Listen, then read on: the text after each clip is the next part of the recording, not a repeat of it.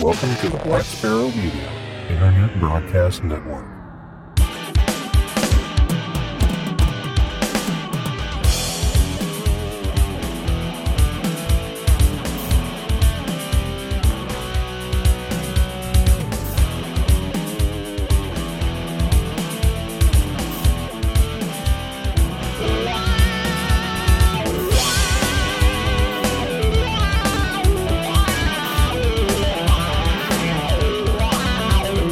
Are listening to Linux in the Ham Shack. LHS is a podcast about Linux, open source, and amateur radio for everyone. Now, here are your hosts Russ, K5TUX, Cheryl, W5MOO, and Bill, NE4RD. Well, hello everybody, and welcome. You have tuned in to episode number 451 of Linux in the Ham Shack, the most terrific amateur radio podcast on the internet.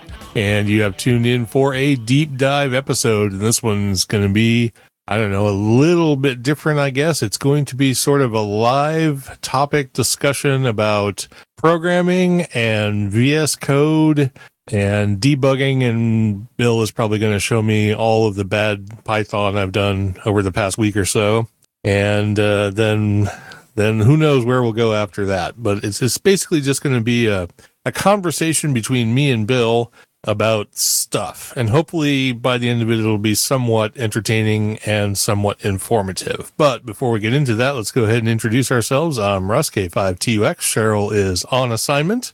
And I'm Bill, NE4RD.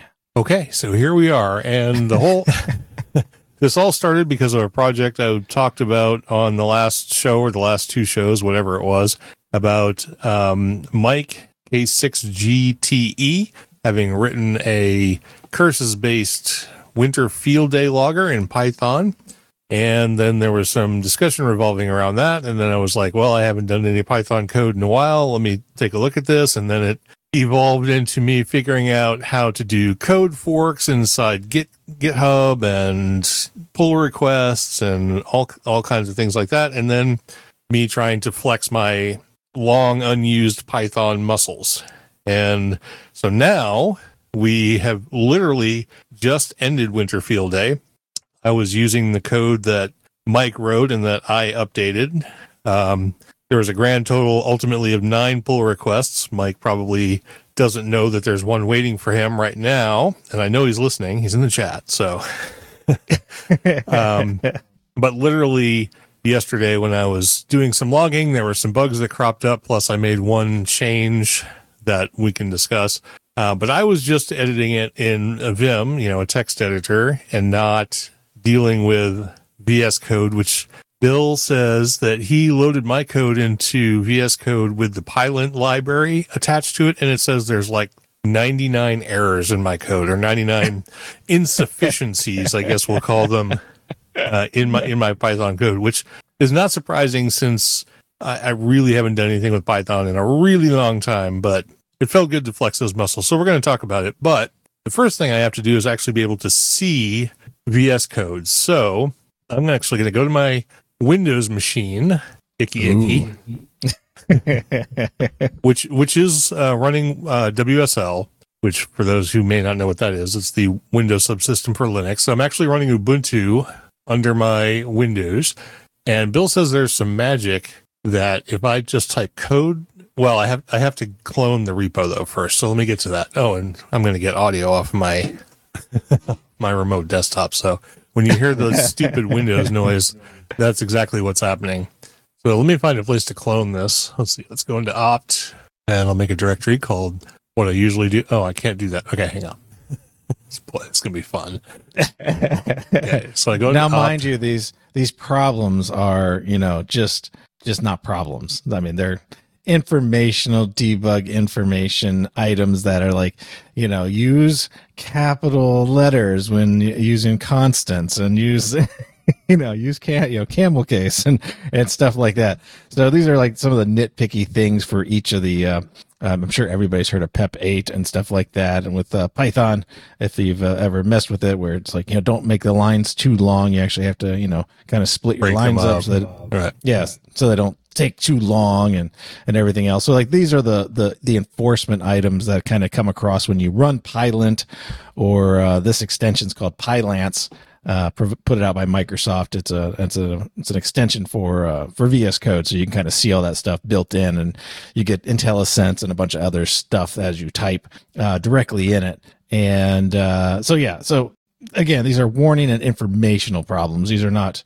you know my, my code's crashing problem, but um, but yeah, it kind I'm of going to you. a- blame Mike for most of the uh, not camel case type stuff. That's I, that's stuff that I did.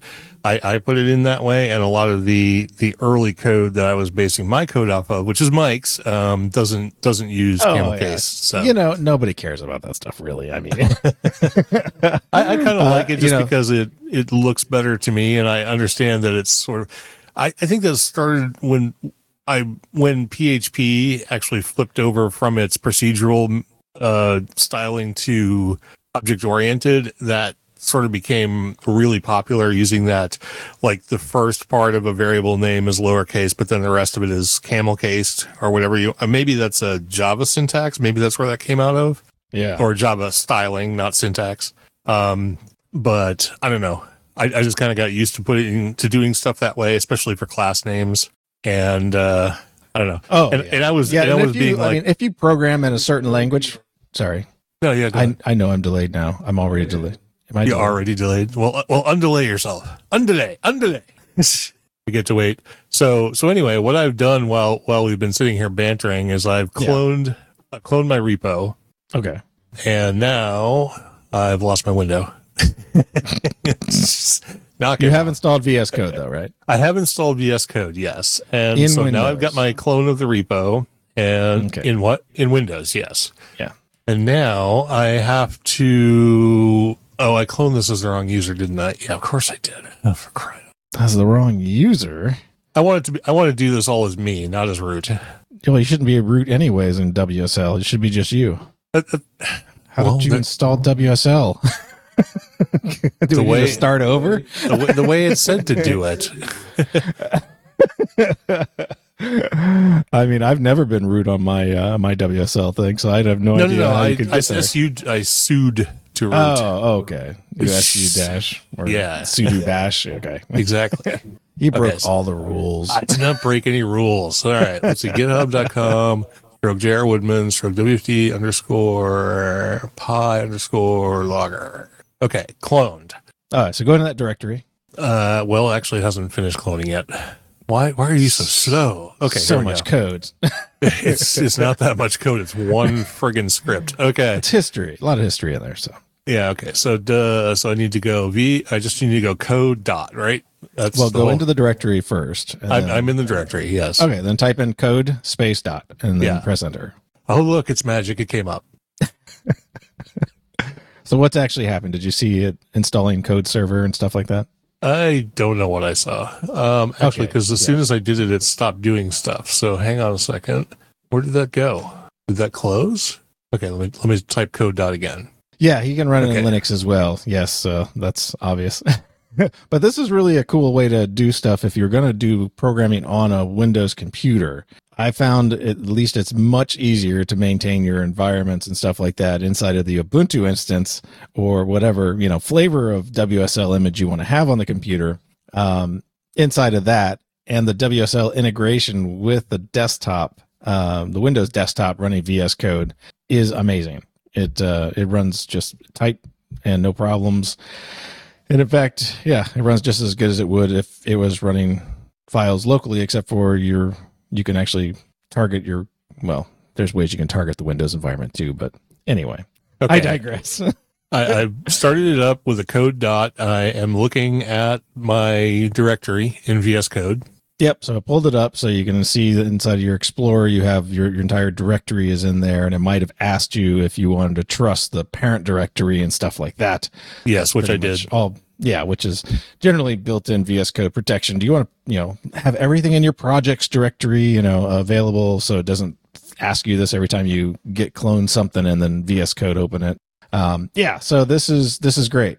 So it probably already detected if you clicked on your WFD underscore curses dot py file that it's a Python file.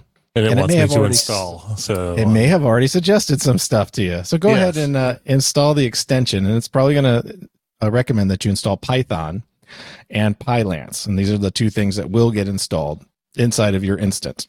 Now, the nice thing is if you have it installed in your Windows instance, when it comes up in WSL, it'll tell you that, hey, you do have this installed over here. I can also install it for your WSL instance.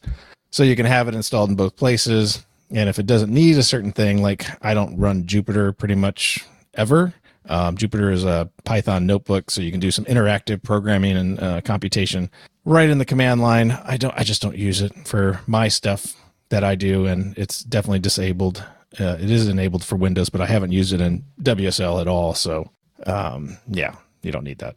I'm installing Python 3.9 from the Microsoft Store.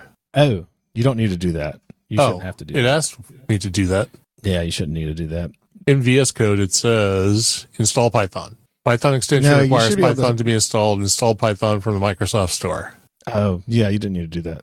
You should Well, have been able to select, yet. select your interpreter. Okay. Okay. Select a Python interpreter. Yeah. And you should see one on your path as long as you have Python installed in your uh, WSL. your- Oh, I don't know that Python's installed in WSL, so let me find out. that that could be the problem. Let's see. Dpackage uh, Python. Ah, oh yeah, Python's installed. Is it just So- in when you type in Python, do you get anything? Because you might have Let's to do the. Python 3 as Python package. sudo apt install python is Py- oh, come on, python is python 3 there we go Okay. Go ahead and just kill WS or uh, um, code your yeah VS Code and just restart it. okay Or relaunch it from WSL. I just find that's easier. You can re- tell it to refresh itself, but it's just easier to close it. I'm going to do a quick update on my wsl because there are some python libraries that need to be updated Oh yeah, most likely. Might as well install pip too, and uh, um, you'll go ahead and install if you want to. You can install at this point. Um, once you have pip going, you can actually do pip install um, Pylint, so you can have that on the command line as well. So you can compare the two um, uh, debuggers or code reviewers, I guess you'd call it. so do you want to talk it. about what pip what pip and pylint are Okay, yeah. So uh, for Python, you have uh, well, Python is the Python interpreter. So if you wanted to go in and just program in Python in the command line, you just type in Python or Python three and press enter, and you'd be presented with an interactive Python shell where you could uh, program in Python. Pip is the uh, package installer, and I'm going to look up the exact what that is called. Python.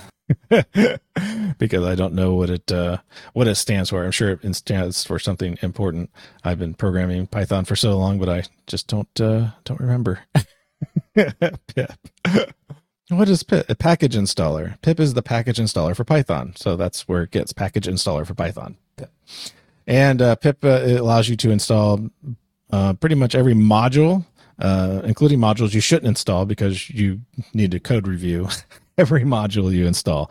Well, not not for home use, but for, for enterprise use, you should definitely definitely code review every module you install.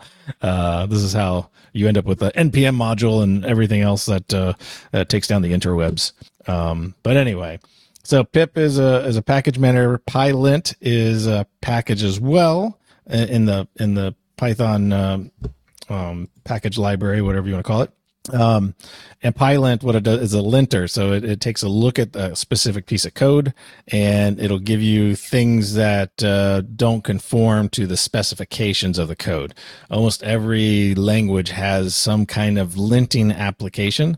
Um, you know, ESLint, you know, TSLint. I mean, there's a ton of them. So pretty much every language I've ever worked with has a linter. I think even, I think even PHP has a linter now probably has had one for probably since like version five or something like that. Um, most people don't use the linters because they're just annoying and they tell you all the stupid things like like your code's not capitalized. Uh, you don't need to have parentheses around this uh, if statement. Uh, stuff like that. Uh, just just conformities, pure conformities to the language. Um, again, it's nice to have that stuff when you put stuff out to go ahead and review it through that, just to kind of do a just a code cleanup or a little refactoring of stuff that uh, makes it easy for people to kind of look at the code later on. It uh, it is just it's just a little house cleaning, kind of like the last thing you do before you kind of say, okay, here here's everything. or you just have people that are interested in fixing those kind of things involved in your project and you sick them on the the linting issues uh, anything that's not a, a true debug issue it's a you know informational or uh, just a, a warning type thing you know early early warning systems of like uh, deprecations and stuff like that too could be listed in there Okay, I can't install Python. you can't install python No, no, no. I'm, I'm sorry. I can't install Python inside VS Code. Um, it, it wants, No. it says select Python interpreter. So I click Yeah. on the thing for select Python interpreter. now you didn't have vs code open before you did all this did you Uh, no. Let me, let me close, because it does close WSL too. WSL on. Yeah, just I just close want all to make that stuff. sure. Okay. Go So I'm going to start. Oh, stop. Stop it. Let's Windows, I hate you. I'm going to start WSL again. I'm going to go to my repo K two. and I'm going to do code period. Okay. And it says select Python interpreter. So I click on select Python interpreter and it gives me nothing, no options. So like let's just let's let's just verify on the bottom left. What does it say on the taskbar or on the your bottom bar of your VS Code? Does it say WSL Ubuntu? Hmm. It doesn't say. It okay. doesn't Well, let me, cl- hang on. Let me close this. Are you inside of the WSL bash? You're not in a like a PowerShell prompt, are you? No, I was in WSL. Like in Ubuntu. In Ubuntu, yes. So my down thing down here at the bottom it says master. Okay, so it's picking up the GitHub, but the very first thing on the left should say WSL Ubuntu. So it knows that it's running in uh, Ubuntu. It does not say that. Oh, well, that's going to be problematic. 'Cause that's why I can't find the interpreter. It's it's running. It's running uh, oddly. Let's. You didn't install VS Code inside of inside of Ubuntu, right? It just did something. Let's just do a depackage here. I I installed VS Code in Windows. Just in Windows. Just in Windows, yes. Uh, let me just make sure. Uh, VS. Uh, Yeah, it says code is in my Windows directory. Programs Microsoft VS Code bin code. That's what it's running. Hmm. I literally have never had this problem before. Let's see. uh, VS Code WSL. Let's just make sure uh, we have to do everything right. So you've installed VS Code. Blah, blah, blah. You've uh, updated your WSL. So when you did code dot the very first time, did you see it say updating VS Code server at all? I don't know. Let me just let me do just code without the the directory and see what it gives me. Okay, so if I just type code, okay, it brings me back into what I was in before. And it doesn't say WSL. That is so interesting. All right, so bring up the uh, bring up the um, um, uh, the command palette by Control Shift P inside of VS Code. Um, Control Shift P. Okay. So it should have like a little search kind of thing at the Uh-huh. top, uh, and then type in remote, Remote. And then you should see options for WSL or remote, remote Explorer. Focus on WSL targets view. Nope. No, you do not see that. I do not see that. Hey. Okay, so let's install let's install the WSL extension because I don't I didn't think I have that on mine. WSL. I might. Let me look here real quick. WSL. oh, you know what? I do have mine. It is installed. All right, so uh, go back out. Sorry. Okay. I might have messed you all up, even though I thought it did this automatically. I've just I've had this done so many times. Um, okay, so just bring up VS Code inside of Windows. Okay, bring up VS Code inside of Windows. So VS Doesn't matter. Code Just just open it up, and then on the left, go to extensions. left, go to extension. Uh, let's run and debug extensions. Okay. Yep. And then uh, at the very top where it has a little search bar for it, uh, type in WSL and install a package called remote-wsl. Okay. Installing. It's installed. Okay, so go ahead and close it. Close it. Now, uh, now open it from your command line inside of WSL. Let's see if this Okay. magically. Uh, And after this, we're installing Emacs. I just want you all to know because like we're one step away from Emacs. we are we are not doing that. okay, installing VS Code Server for x64. Oh, there we go. Okay, so we're winner, winner, chicken dinner now. So, sorry.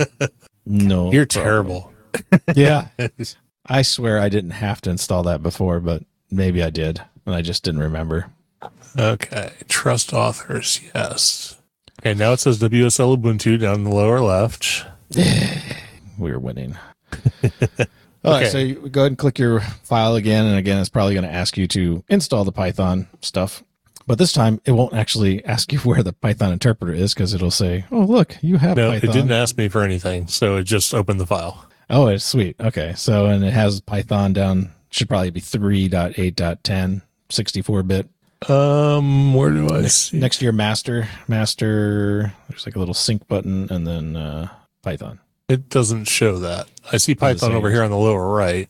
Right. But on the left, do you have a select interpreter? Do I have a select interpreter? No. No, I do not. Okay. So go over to the extensions real quick. Okay. See, we are installing, we are installing Emacs. uh, so yeah, just type in Python there and just click the Python and it might say that it's not installed for WSL or it'll give you a prompt for install for WSL. Okay, wait a minute. So, uh, oh, that's okay. Extensions, and then do what? Python. Okay. Install in WSL. Okay. Yes. It says installing. Da da da da da da da. da. it, it's it's actually doing something. There's there's like you know indications that something is happening. So, although nothing is happening. It's a little bit of magic that, that happens. Okay, it's installed. Now I see Python 3.8.10 Top 64 bit. Yep. Okay. So let's just make sure PyLance installed as well. So you should just backspace over Thon and put in Lance. Just make sure that's installed as well. Uh, it looks like it is. Let's see. Yes. Yeah. The option should be like disable or uninstall if it's Right. installed. Yeah. It's So- installed. Okay. All right. Sweet. so now your file, if you go, Yep. go back to your WFD, I'm now back in my file. Okay. and if you just Control S to save the file, it should kick off the uh, PyLance, which would then should fill out your uh, your problems tab. When you might have to click the view and then problems, just so you can see the bottom bar stuff pop up. I do have like a warning. You do have a warning. Let's see. Import BS4 could not be resolved from the source. Oh, because I probably don't have that package in WSL. So Yeah. Okay. So now we're getting to the to the meat of it. So so yes. So a couple things to begin with. So now that we got our VS Code and everything else, um, someone installing this uh, needs to know exactly what they need to install in order to get working. BS4 is one uh, one item, uh, and uh, the other thing is LXML. Uh, in order to do the XML processing for uh, Beautiful Soup, for beautiful soup, d- right? yeah, it doesn't automatically install the the XML parser, which I found out when I first went into uh, to debug uh, why HamQTH wasn't loading for me because it wasn't throwing an error back. it just was not running. Um, yeah, so uh, so a, a big thing when you're when you're building programs and stuff like that, and you're you're including libraries that uh, that are not in the standard set of modules and libraries that Python comes with, it's generally helpful to include a requirements.txt file.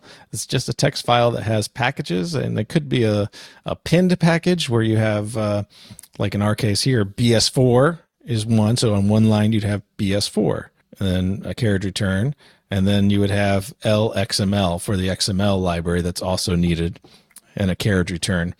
Uh, you can pin package versions inside of that requirements.txt file with uh, with an equals equals and then the version number and stuff like that.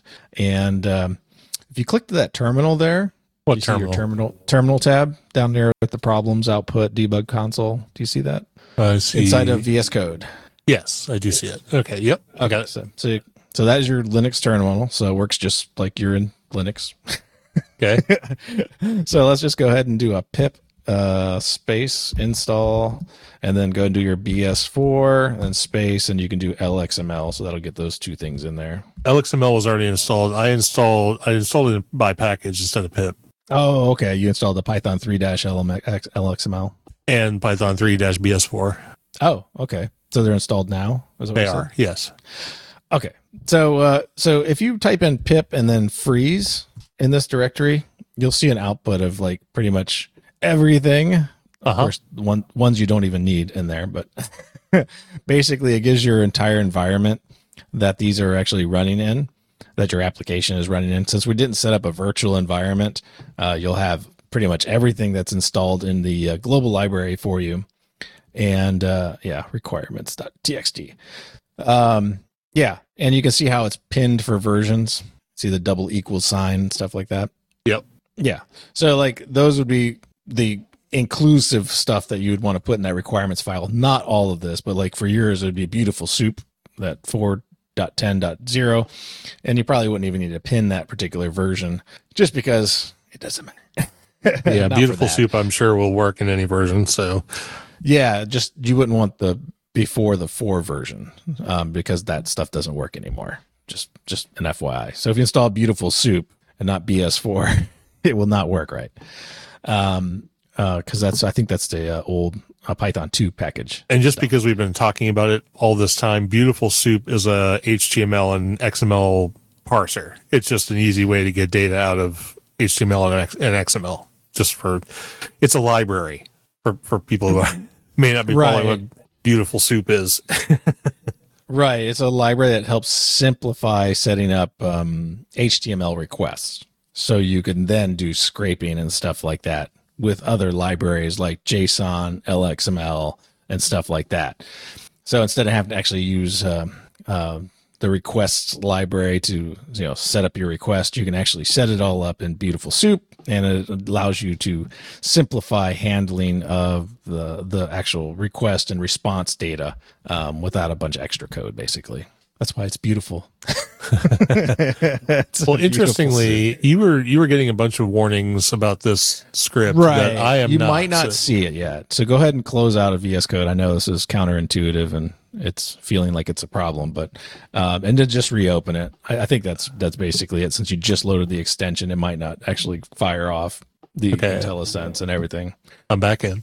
okay so make sure you can uh, go down to view and uh, show your problems and you should see the same list i see View and show problems. View. Oh, come on. View problems. No problems have been detected. and you have the wfd curses file open Uh, yes, I do. Well, shh. Shazam, you're all set. Go away. I don't even we don't even need to talk. This code is perfect. I, I know it's far from perfect, so maybe it's another Well, let's go in the terminal and just let's let's just type in Pylint on that. Do a Pylint. Okay. Go into your terminal there and just do Pylint, uh, and then type your file name WFD uh, curses. Curses.py. Right. Got it. Yeah. Oh, pylint not installed. Oh, so let's go ahead and do a quick install on that. Just uh, you can do an apt install, or Yeah. you can do uh, or you can just do a pip. Oh, stop it. Stupid. Okay, so sudo apt install python 3 pylint. Nope, that's not what it.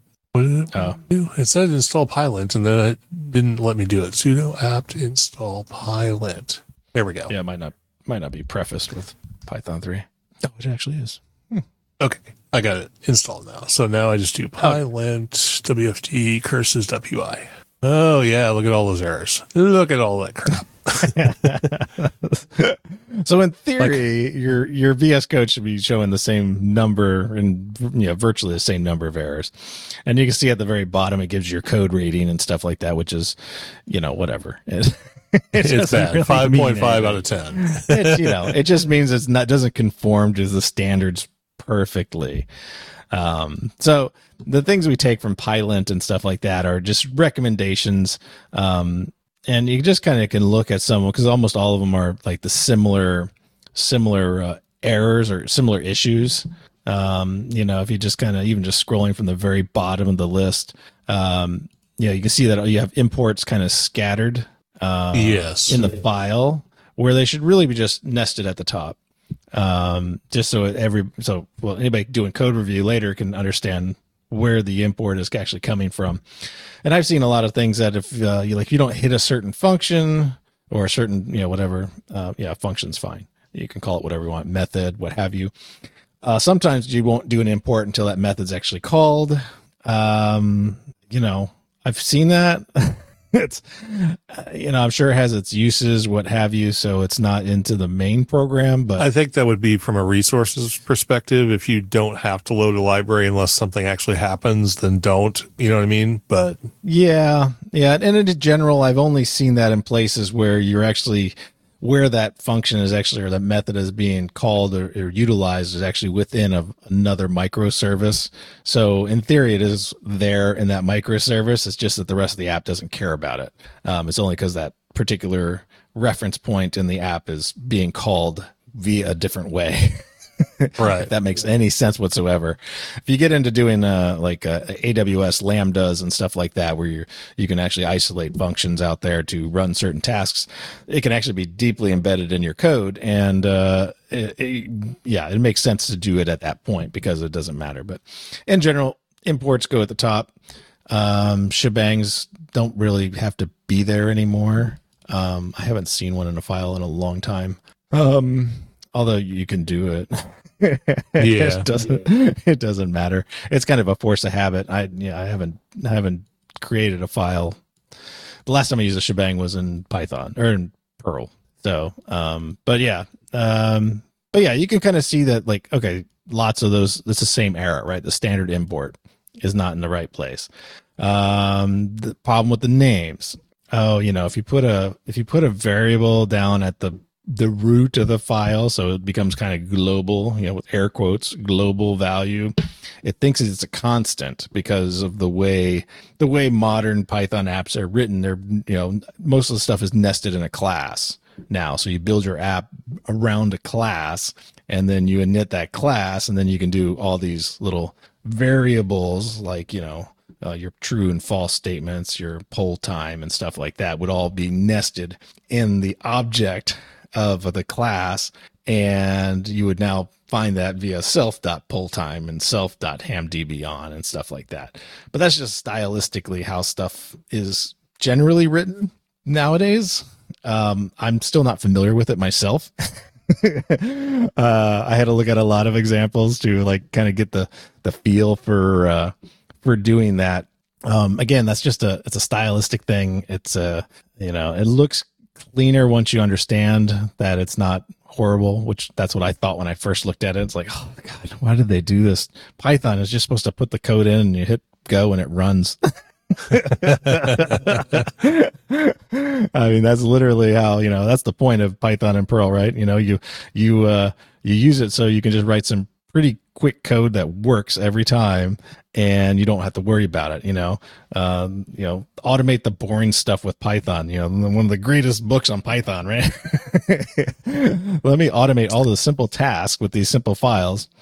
Um, but like when you do applications, you should just take a little little consideration of you know things like that. Whereas like style is important, and coming back in and looking at stuff is kind of cool.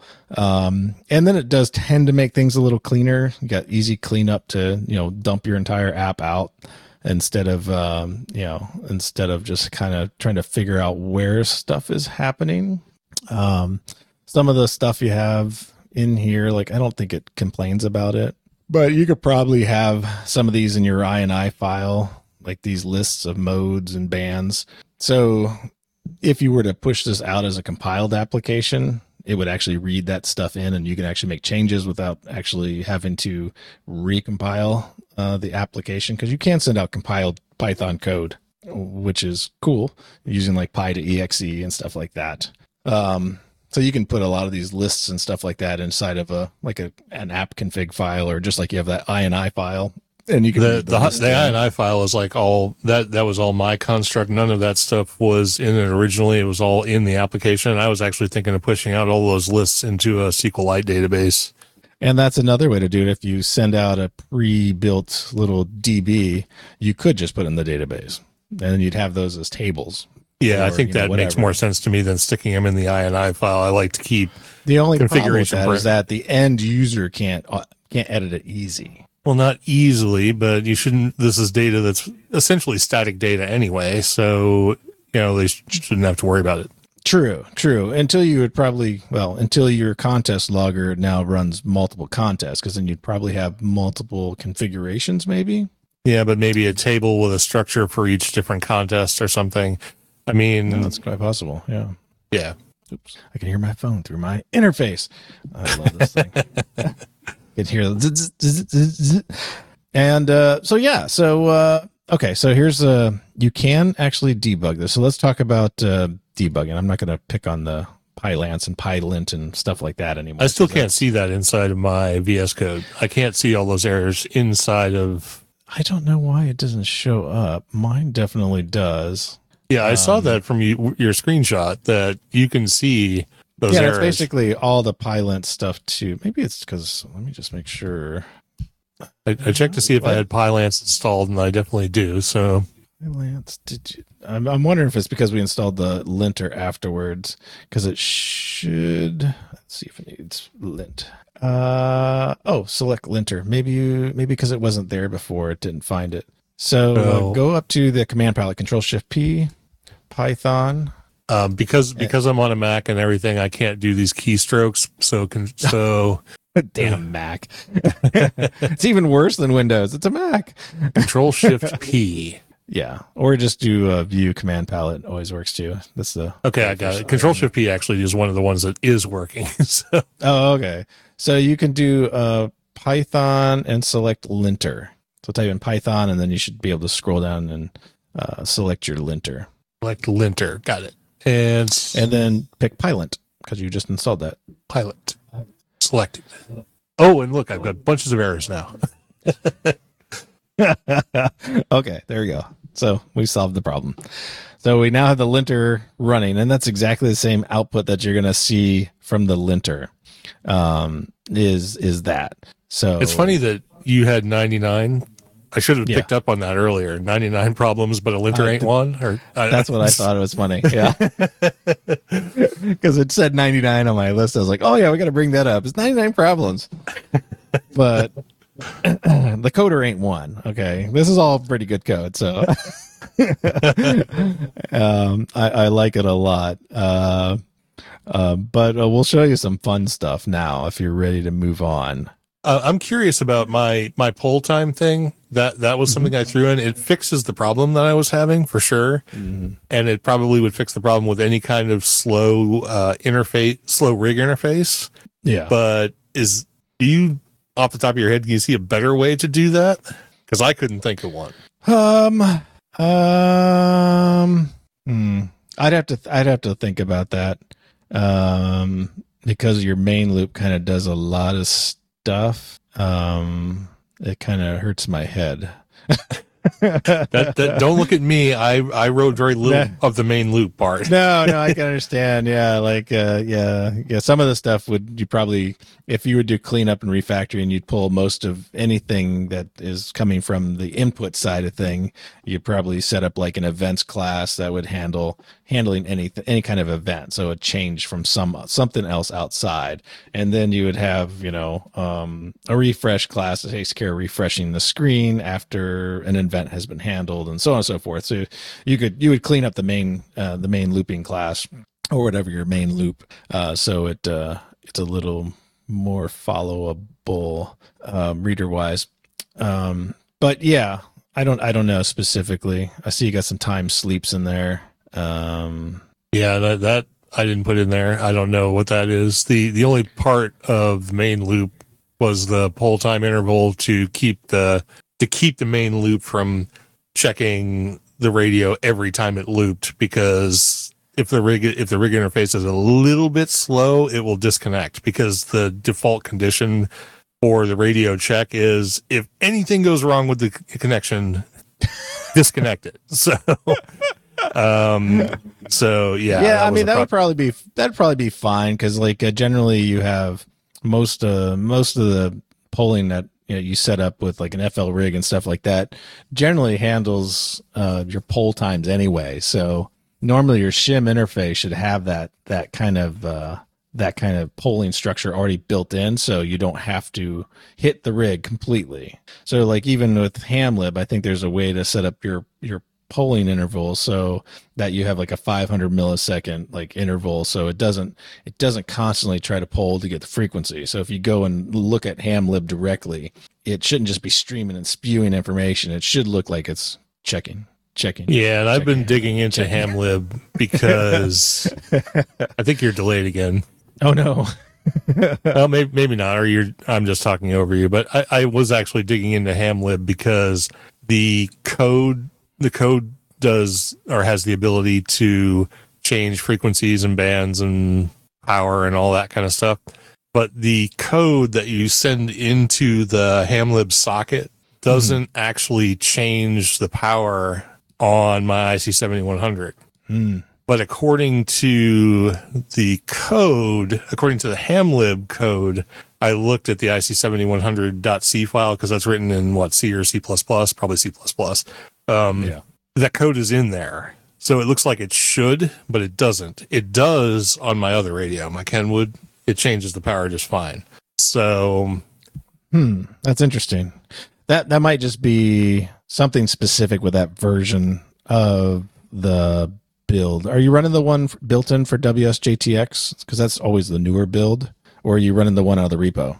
I'm pretty sure it's just call it's calling Hamlib from rig control, and rig control would be from the distro. Oh, so if you do which, it should be. It'll probably be in like user bin or whatever.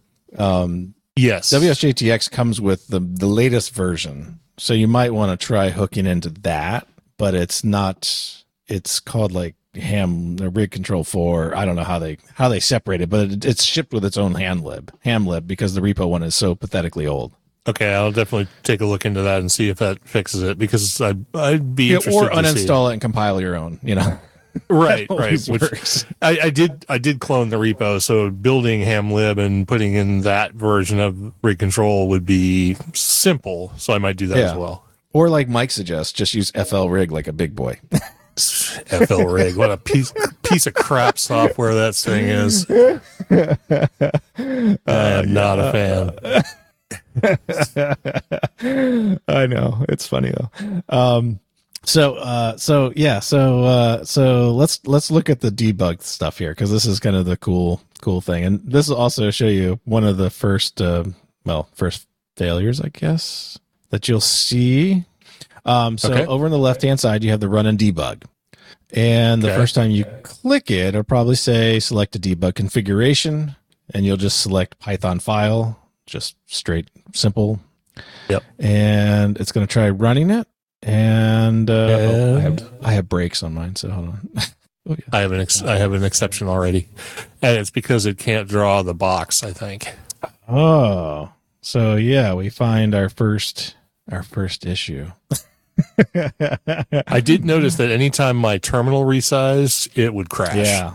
So Yeah. So, like with any curses application, yeah, there is a way to see what size the terminal is to begin with, and it needs to ensure that it's already there. So you'd have to have like a try catch, so the user would know that hey, something's wrong here, because otherwise they just get this error message, right?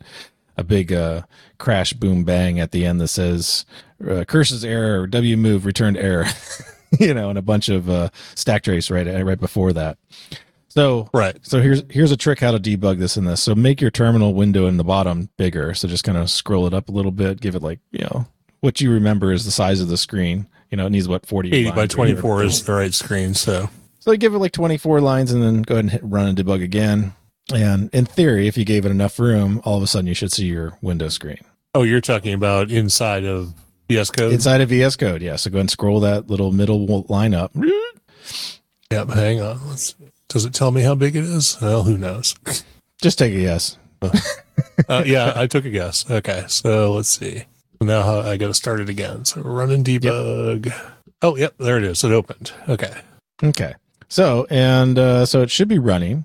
So you at the top, you have a pause, a restart, uh, step into, step out of, Yep. and a stop button and all that other good stuff. So if you go down into your loop that you know you're looping in, that while one construct down there, and you should be able to, to put a breakpoint. So pick a spot on the left of, let's say, like line 2109 or something like that, the refresh. You should be able to get down to 2109. Yeah. Uh, okay. Yep. So you should be able to go over to the left there and just click it, and you'll have a red dot sitting there. And probably within the time of your timer, it'll stop on that line. Okay. So did it stop? Uh, how do I know if it stopped? It should have a yellow uh, caret pointing at the line, and the line should be highlighted. yes. And at the top, you should have all your buttons are lit up at the top because now you can step into code and everything else. So you can see that, right? Um, okay, there we go. Yes, I did. I pushed the right place now. Okay. so over on the left now, so this is like the cool part about debugging the app while it's live is that over on the left you should have see your variables and you should see uh, locals and you should see a little globals thing. And if you Yep. down if you open up globals, it's just a little tree menu. You should be able to Holy see crap! all your There's a lot of globals. you should be able to see everything that's in global storage right now. So these would be everything that's available to this loop in context is available there. And then everything that's specifically within the loop is in the locals context. Yep, I see it. So, so this is kind of a, a cool thing. I'm going to show you another cool thing. Okay, So- I'm I'm so- interested in all these cool things. So right below this box is the one that's called watch. Do you see the one that's called watch and it has like a little plus symbol? Yep. If you kind of hover over that box, you see that plus symbol. Uh huh. So you can actually add something in there. So go ahead and hit that plus button and let's just type one of your variables. Let's say we wanted to know the band. So I'm going to type in band and press enter. So this is now one of my watched variables and you should see band and 40 come up because I think that's the default one. Right. So so if you hit the continue button at the very top and your controls there, so it goes through your loop, it'll just come right back to refresh or wherever you're stopped at. I think you're at refresh like I am. And it'll show that watch context always always will be saved in there. Um, if we were to move, well, actually, it's going to be in here no matter what. If we were inside of another function, so let's kind of go up and go into, let's put a stop point somewhere that we know it looks at. So you said it goes into the rig, right? And Uh, poll rig. poll rig. Yeah. So let's find that. Control F, poll rig, right? Poll radio, poll radio. Poll radio. So, so let's go into poll radio, which in theory should not have the band. Maybe I don't know. We'll see. We'll see if it has that. So I'm just going to put a stop right there where it does that if statement, that if rig online, because I don't have a rig online and it's just not going to find it. so I'm putting a stop there, and I'm going to hit play or continue until it ends up in there, which it should end up in there. What in five seconds? Right. Let's see if it's going to get there. I think it's because my rig's not, I don't have the rig. It's not going to go in there. No, it won't go in there because rig online has to be not false. Uh, How about I go to check radio for mine? So you should probably have stopped.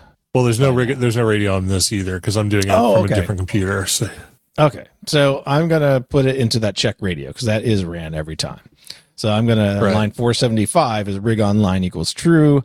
I'm just going to put a stop point there and I'm just going to hit the continue button and then it's going to stop in there. And you should see that too, right? yep, I see it.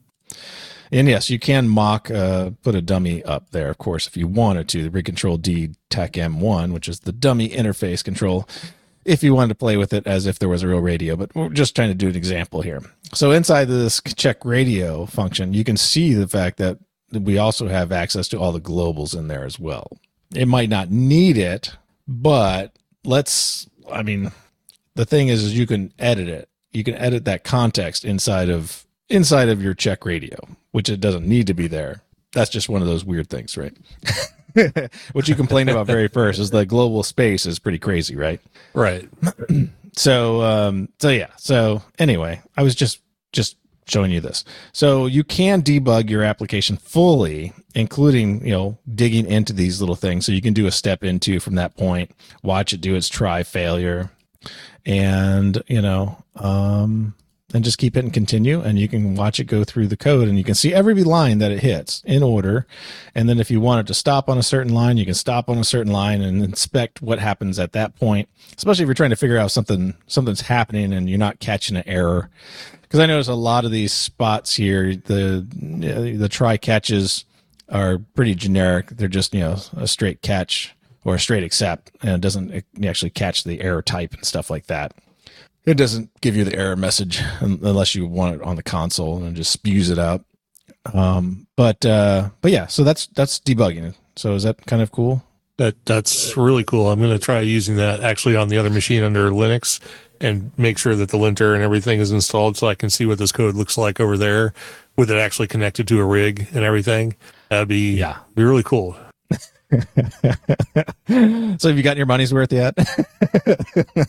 oh, I, I, think so. I mean, I definitely have a lot to explore with this. Yeah. So, so this does, uh, and that's the whole point. I mean, I, I don't really want to dig too much further into this because I know we're running into football time here, and uh, and uh, I mean you kind of we're kind of showing the light here of, of what you can do inside of this, and it does make it a hell of a lot easier to to code around, um, even though it's super easy to code in Python and a text editor because you know Python and you know, languages like that are so simple. They're very you know linguistic uh, what, what, do they call it? Language based so they're they do exactly what you expect them to do when you tell them to do exactly what they're supposed to do. You know if you say a plus b equals c sure enough you know a plus b will equal c. Um, it's it's that that simple. Of course you would do it opposite. C equals a plus b. But anyway i digress. Um, it does it pretty much exactly what you want and almost all code will generally do what's expected even when you get to really complex code, like some of the stuff in here is, um, you can do it in a way in which it's it's, it's quite easy to uh, to get it to run. Um, you know, these extra tools allow you to kind of do the cleanups and stuff like that. That uh, um, that people opening with these kind of editors are doing lints on the code. We'll see, and um, and again, it helps you, you know, just just run, you know, make clean code and and uh, gives you hints and styles. Because like I don't, I didn't, I haven't messed with Python in forever until about what six months ago when I changed teams because I was doing all C sharp and TypeScript and and JavaScript and SQL and uh and yeah, and then I went to Python and I'm like, oh my god, I thought I knew Python. until I installed an editor. and I'm like, oh, there's all these rules now and uh, yeah, my first my first module I wrote, you know, was was horrible looking compared to what everybody else was writing. And uh, yeah, so you know, I took it some time, looked at how how exactly they were, you know, setting up classes and and all this other stuff, and I was like, okay, now this makes sense.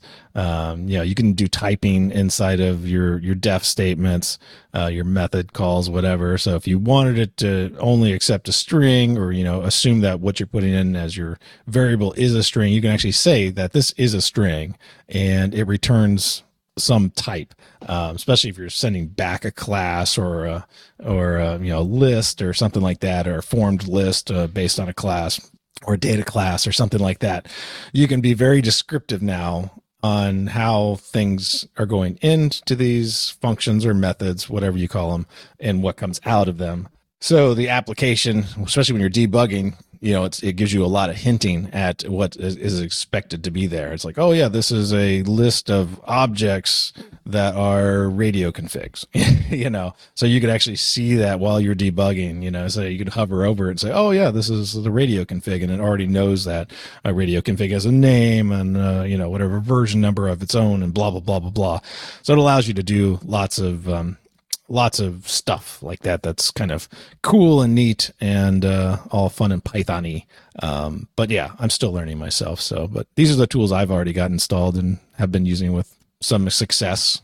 Um, there's a, a, couple other cool things inside of the debugger I just want to mention uh, since we're into debugging. So if you look at the debugger, if you stopped it on the left hand side, it you know has that run and debug button. Um, every yep. run and debug has a configuration file that um, that can be edited. uh, it seems kind of counterintuitive somewhat. So if you go and just hit uh, uh, so let's see. I'm just going to do it again because I, I just I made mine go away. if you do add configuration file, you should see a like a hyperlink for it underneath your run and debug button, and then it'll have you select what type of file you're you doing, and you just select Python again. Should give you a launch.json file for it. Uh, you lost me a little bit, I think. Okay, so in your run debug, Yep. are you out of that? Did you hit stop yet? I am out of it. Yes. Okay. So now you have the big button that says run in debug in blue or whatever Yep. color it is. And underneath that has some text and one of them's a hyperlink that says launch file, launch config or something. like Uh, that. yes. Run config or something. So yeah, click that hyperlink and select Python. And then it'll give you a launch.json file, which is the configuration file for your your debug session.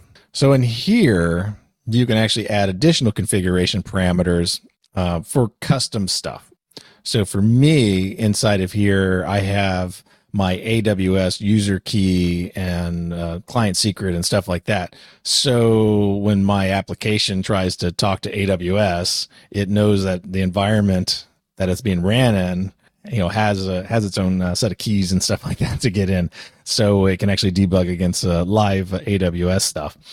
But uh, for just general stuff for your tooling, you wouldn't need this. But if you were to ever need to set a specific environment variable, um, you can actually do that here inside the configuration, as well as do uh, numerous, numerous stuff. There's actually a, a link in there for it, and you can Google and Stack Overflow a bunch of information on that launch.json file, and you can set it up to do whatever you want. It's uh, it's pretty uh, it's pretty powerful, and I'm only using like just environment variables, and I'm thinking this is the greatest thing ever. so um so yeah so uh so that's kind of like vs code in a light light nutshell um using it with the wsl in this case but this will work just the same probably not with without some of the hiccups that we had you know with the windows wsl configuration directly in linux or directly in mac as well uh, should run just as fine um and yeah yeah so if you're a python coder and you haven't used VS Code or maybe you're using something else. I, I tried PyCharm. I, I just couldn't I couldn't get with it only because I'd been using VS Code for C sharp and stuff like that for so long now. Going to uh, going to PyCharm just just it wasn't a fit for me. I I just didn't I didn't have the workflow down. But uh, since uh, you don't have that issue, you don't have to worry about that.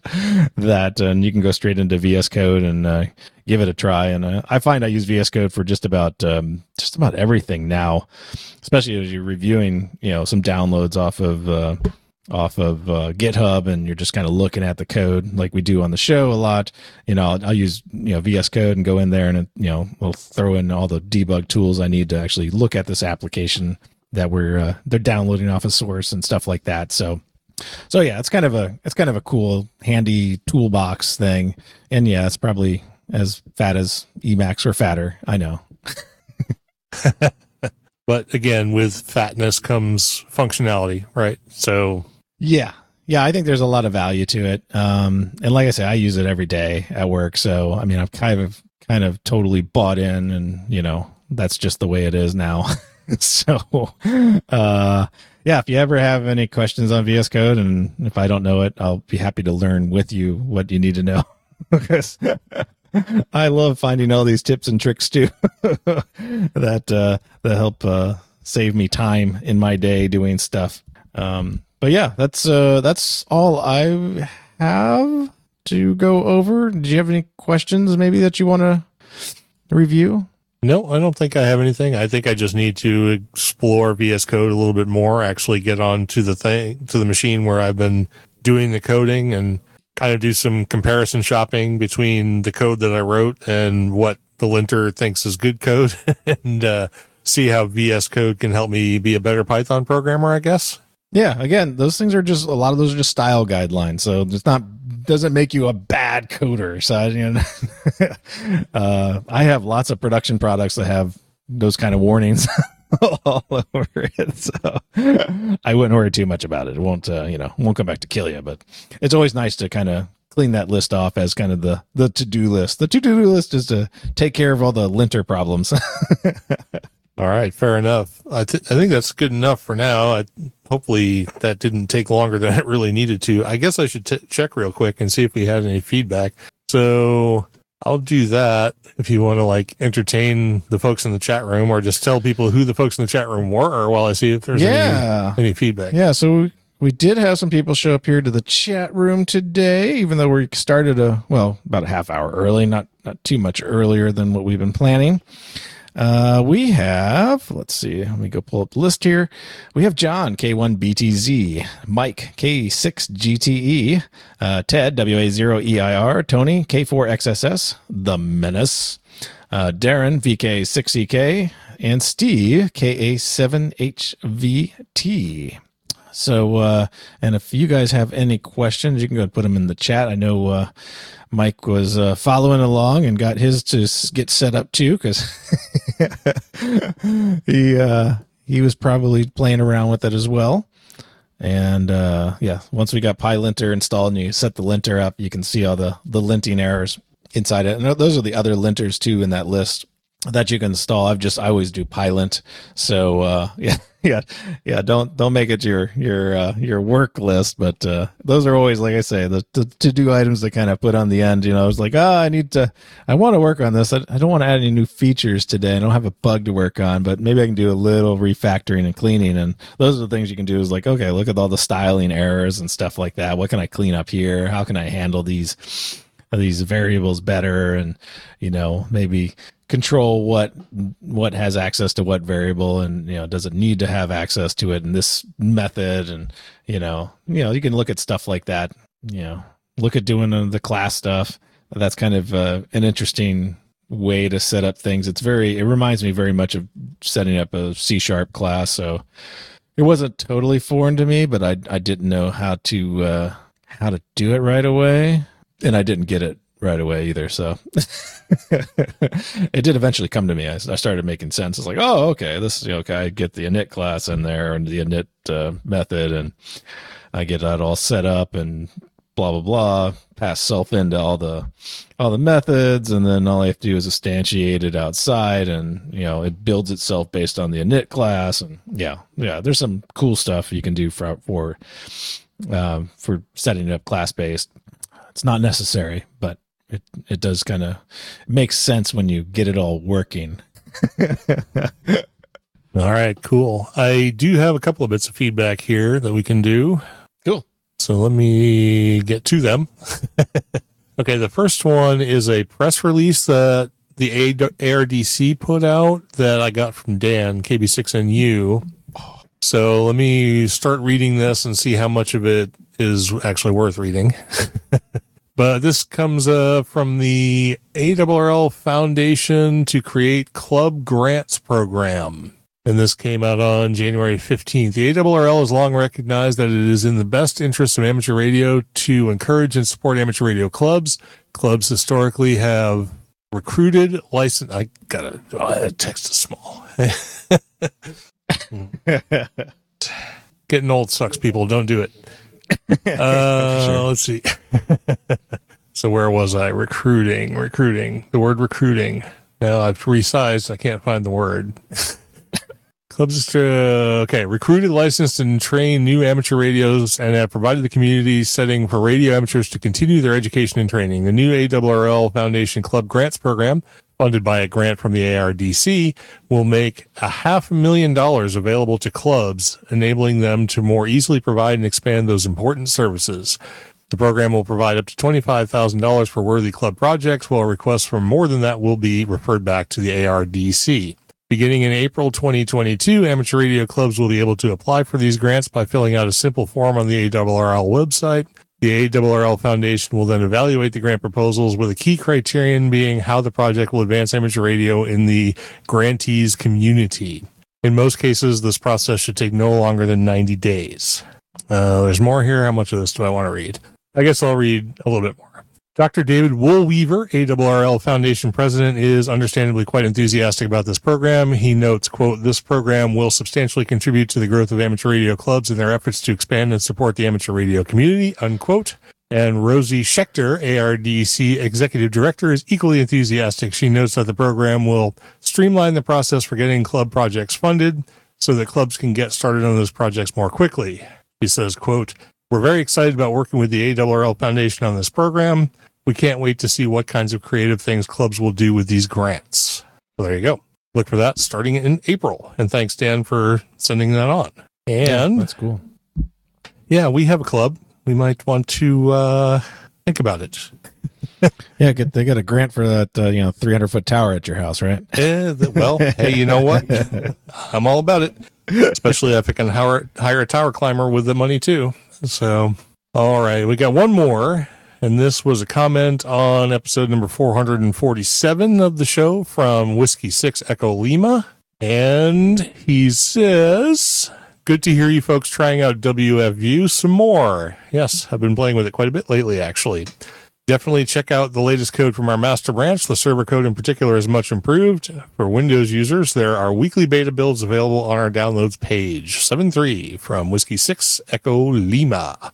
And I believe that's Elliot, Elliot Liggett, who is the Yes. author, primary author of uh, wfview. So thanks, Elliot. And yes, have been enjoying. And actually, I posted a couple of bugs and feature requests over on their forums, and they got one of the bugs fixed, which is the sizing issue for rigs that don't have a waterfall. And they're actually going to look at doing uh, FFTs and audio based waterfall display for those rigs that don't have a panadapter. So there you go. That would be the bomb. It would be, wouldn't it? Yeah. All right. Well, you know what? I think that's it. Sweet. Cool. So thanks everybody for listening. We already got down through the folks who are here, here with us live, which was actually a pretty sizable bunch for a Sunday afternoon. So thanks everybody for being here. We really appreciate it. And we appreciate everybody who's contributing to the show, whether it's just uh, sending us feedback or sending us a little bit of cash so we can keep the lights on here. We really do appreciate all of that. And we hope you have a great week until the next episode comes out. And we'll talk to you all again then. So for now, this has been episode number 451 of Linux in the Ham Shack. And for the on assignment Cheryl W5MOO, I'm Russ, K5TUX. And I'm Bill, NE4RD73.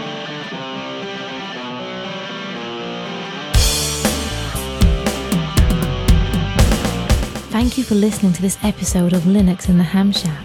LHS is a community sponsored podcast. Our website is located at lhspodcast.info.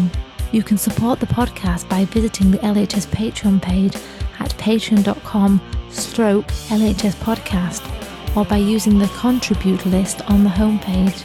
We have a presence on Discord, Facebook, IRC, Twitter, and YouTube. You can also drop us an email at info at lhspodcast.info or leave us a voicemail at 1 909 LHS Show. That's 1 909 547 7469. Visit the online LHS merchandise store at shop.lhspodcast.info for fun and fashionable show themed merchandise. Until next time, remember to always heed your hedonism.